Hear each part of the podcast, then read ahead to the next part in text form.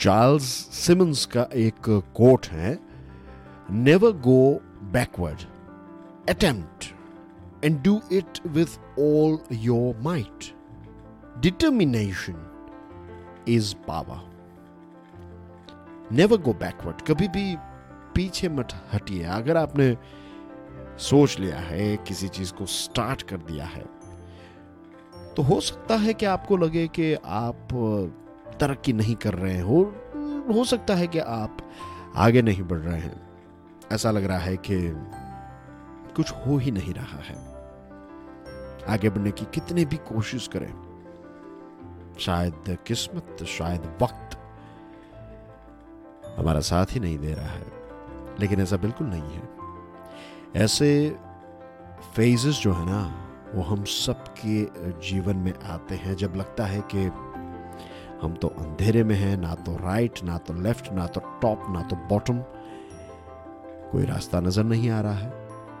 ऐसे समय में क्या करना चाहिए? ऐसे समय में धैर्य रखना चाहिए। ऐसे समय में प्रैक्टिस को छोड़ना नहीं चाहिए।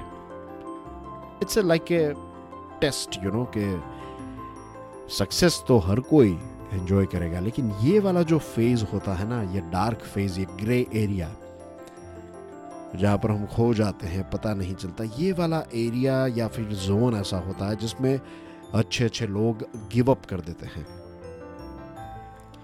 बट मैं कहता हूँ कि यही वो समय है जिसमें आपको जो भी चीज़ आप कर रहे हैं, उसको छोड़ना नहीं है, उसको कंटिन्यू करते रहिए।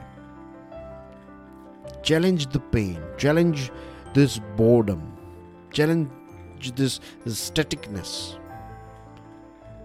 अगर डिटर्मिनेशन है आपके अंदर। नहीं है तो डेवलप भी किया जा सकता है कल्टीवेट भी किया जा सकता है। अगर वो एक ठान लिया है कि भले कुछ भी क्यों ना हो जाए, कुछ भी क्यों ना हो जाए I am not going to give up अगर इस प्रकार का, इस लेवल का डिटर्मिनेशन है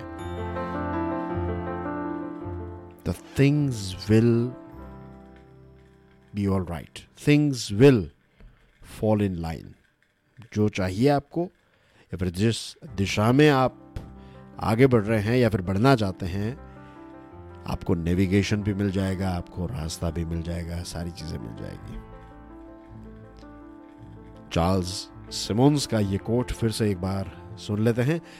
Never go backward attempt and do it with all your your might.